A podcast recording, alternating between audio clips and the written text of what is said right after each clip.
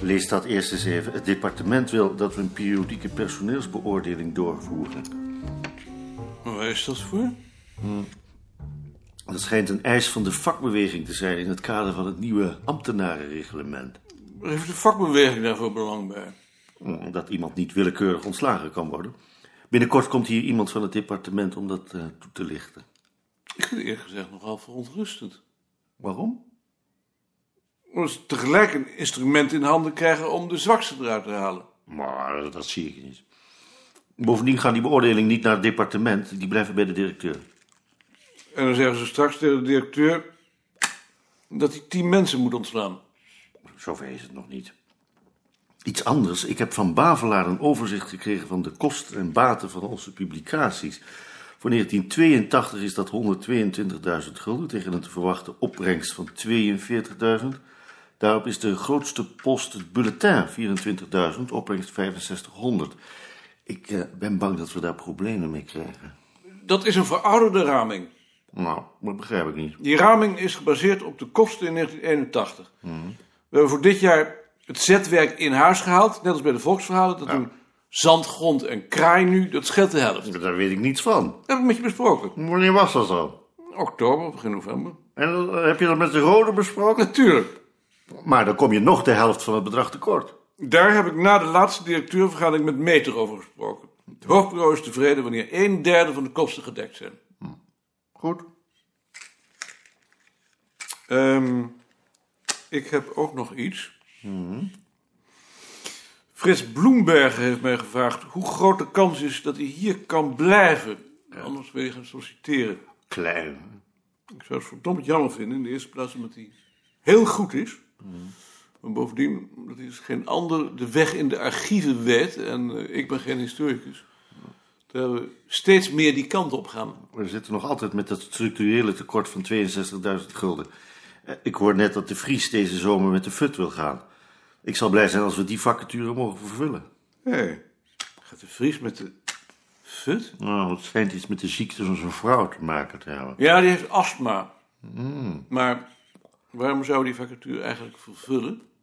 Oh, We moeten toch een telefonist hebben? Kan Wichtbold toch wel doen? Het enige wat Wichtbold nog doet is koffie en thee schenken. De rest van de dag zit hij romannetjes te lezen. Dan kan hij ook wel naast het telefoontoestel gaan zitten. Dat betekent wel dat hij voortdurend eh, om moet lopen. Nou, laat je een doorbraak maken van de loge naar de keuken. Ik betwijfel of dat kan. Tuurlijk kan dat. De Bruin deed dat ook. Maar Deze man is altijd ziek. Dat probleem heb je toch. Ik zal er eens over denken, maar voor het probleem Bloembergen maakt dat geen verschil. Waar wordt hij nou ook weer uit betaald?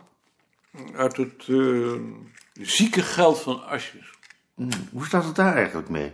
Moeten we voor die man niet eens een herkeuring aanvragen? Dat doe ik niet. Daar voel ik niets voor. Dat moet hij zelf maar doen als hij dat wil. En je weet ook niet wat de prognose is?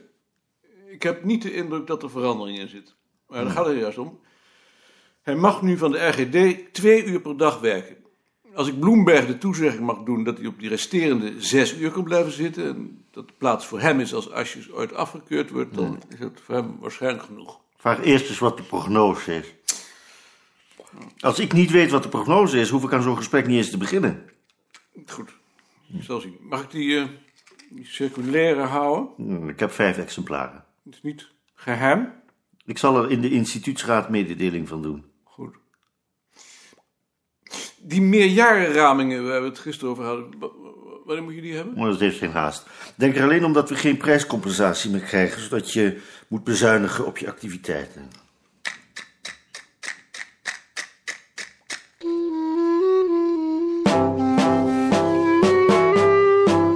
Dag zien. Het lijkt mij goed dat jij die het eerst leest. Dit is het begin, hè? Volgens Balk komt dit van de vakbeweging. Hij zal hem in de instituutsraad brengen. Ik zal het eens aan de vader van Henk vragen. Doe dat. Heb je nog gedacht over de commissie pastoors? Ja, maar dat doe ik niet. Ik eh, vind dat ik al genoeg voor de afdeling doe. Dan zou ik het aan Ad vragen. Hoe gaat het nu met je lezing? Dat gaat. Waar gaat het nu over? Ja, In ieder geval over de eerste aflevering van de Europese Atlas. Ik probeer aan te tonen waarom de hypothesen waarmee Zuiner werkt ondeugdelijk zijn. En ik denk dat het me wel gaat lukken. Maar zou je dat nou wel doen? Waarom niet? Aan de atlas ontlenen we toch ons bestaansrecht? Dat is de vraag. En als het de vraag is, kun je het antwoord beter zelf geven dan dat je dat door een ander laat doen. Maar ik ben er nog niet uit. Ik ben nu bezig met 17e, 18e eeuwse keurboeken door te zien. Dus, ehm, nou, jij vraagt het aan de vader van Henk? Linksom.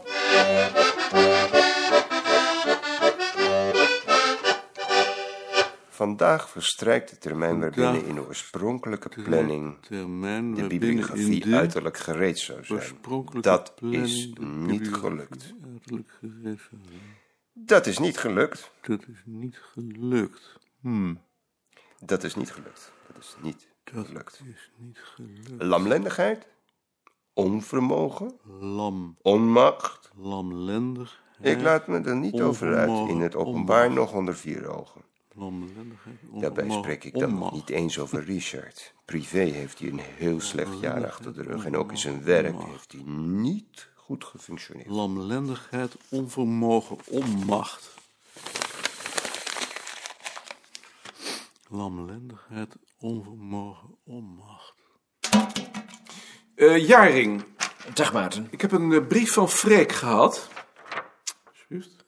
Vandaag verstrijkt de termijn waarbinnen in de oorspronkelijke planning de bibliografie uiterlijk gereed zou zijn. Dat is niet gelukt. Lamlendigheid, onvermogen, onmacht. Ik laat me er niet over uit in het openbaar nog onder vier ogen. Daarbij spreek ik dan nog niet eens over Richard. Privé heeft hij een heel slecht jaar achter de rug en ook in zijn werk heeft hij niet goed gefunctioneerd. Wat doen we daar nou mee? Niets. Nee, dat lijkt me ook het beste. Zolang Balk of de commissie geen alarm slaan. Ehm, iets anders is dat het departement wil dat we ons personeel gaan beoordelen. Dat is heel vervelend. Ja, Balk brengt het in de instituutsraad, maar dan eh, weet je er vast van. We praten er nog wel over. Rechtsom.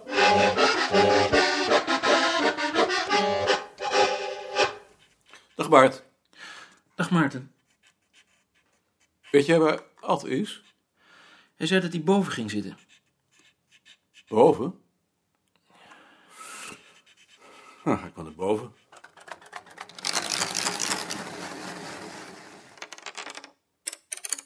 Jij zit hier. Dag Rie. Dag. Ad, Sien wil niet in de commissie pastoors. Zal ik daar wel in gaan zitten? Hm, graag. Wat willen ze nou eigenlijk echt? Ik denk dat Volkstaal deze etage wil hebben en dat de commissie is ingesteld om de weg te bereiden. Dus dan zijn wij deze kamertjes kwijt. En het kamertje waar Carla Tulp nu zit. Ja. Ad, heb je wel eens gehoord van het tijdschrift Noordnuut? Ze vragen me om een artikel over de geschiedenis van ons vak. Jij hebt toen een geschiedenis van het volksverhaalonderzoek geschreven. Maar dit zou ik niet kunnen. Wie kan dat wel? Vraag het aan buitenrust, hè, maar. Ja, dan wordt het een autobiografie. De pest is alleen dat ik langzamerhand omkom in het werk. Dan doe je het niet. Je kunt niet overal nee op zeggen, maar ik zal er eens over denken. Bart, hoe gaat het eigenlijk met je oog? Goed. Dank je. Maar heb je nou ook de indruk dat er enige vooruitgang is? Nee, dat heb ik niet. Wat is de, de prognose nou eigenlijk? Waarom vraag je dat? Het interesseert me. Vind je soms dat ik me moet laten afkeuren? Nee. Dat weet je ook wel. Ik heb toch het gevoel dat er iets achter zit. Nee, er zit niets achter. Toch heb ik dat gevoel. Joop, heb je nog een kop thee voor me? Altijd. En anders maakt Lien het wel. Is je lezing af? Ja. En? Vernietigend, zeker? En Dank je. Een kop thee. Behoorlijk. Wat is nou de denkfout? Dan gaan we weer hoor. Als jij nou eens je mond hield, Frits. Eh, er zijn een aantal denkfouten. Aantal. Maar de belangrijkste is dat, in ieder geval in Noordwest-Europa, in elke plaats maar één jaarvuur zou zijn geweest. Omdat dat nu zo is. Meestal, tenminste. En het is verdomd moeilijk om je daarvan los te maken. Maar als je de keurboeken doorneemt, dan zie je dat er tot in de 18e eeuw in elke plaats een heleboel vuren waren. Heel ja, door. Maar is dat niet ontzettend stom? Ja, dat zou ik ook Ah, zeggen. stom. Je kan van Zuiner eigenlijk niet zeggen dat hij stom is. Nou. hij, hij is erin getrapt omdat het kaartbeeld zo suggestief is. Ja, zeg maar wat. hoor. Ik zal die kaart er eens bij halen. Eh, waar leggen we hem? Op de tafel. Maar... Wel ja, en mijn tafel ook nog maar even ontruimen. Kijk, hier. Het grootste deel van Duitsland en in het oosten van ons land heb je een groot, compact gebied waar in deze eeuw alleen een paasvuur was. En langs de randen, bij ons en in Sleeswijk-Holstein, vind je verspreid wat resten van een meivuur. Kijk, daar. Voor Zuiner ligt de conclusie voor de hand. Het paasvuur heeft het meivuur verdrongen. En omdat we daarvoor geen schriftelijke bewijzen hebben, neemt hij aan dat dat voor de schriftelijke overlevering is gebeurd.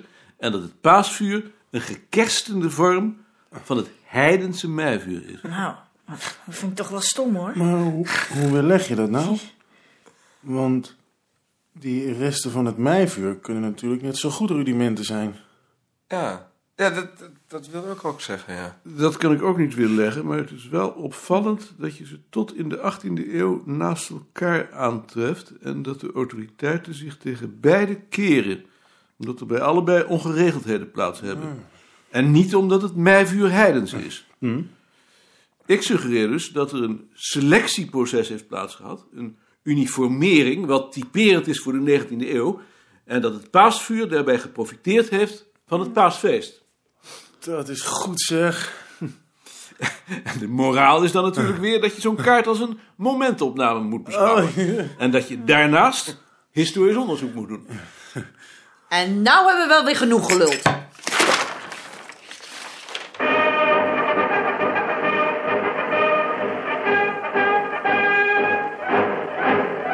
Der Feind will bedrohen unsere Flanken. Nun stoßen durch Geld und Verlauf.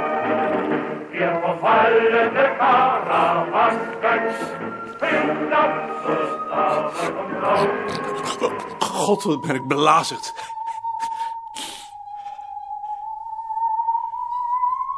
Morgen. Theodor Kaffee, Thee bitte. Und ein Ei bitte. gekocht oder gebakken? Gekocht.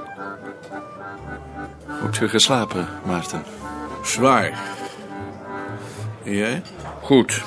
Ik slaap altijd goed, zoals ge weet. Worüber sprechen Sie heute, Herr Koning? Über volkskundliche Karten und das Rekonstruieren kultureller Prozesse. Een thee en een ei. Dank u.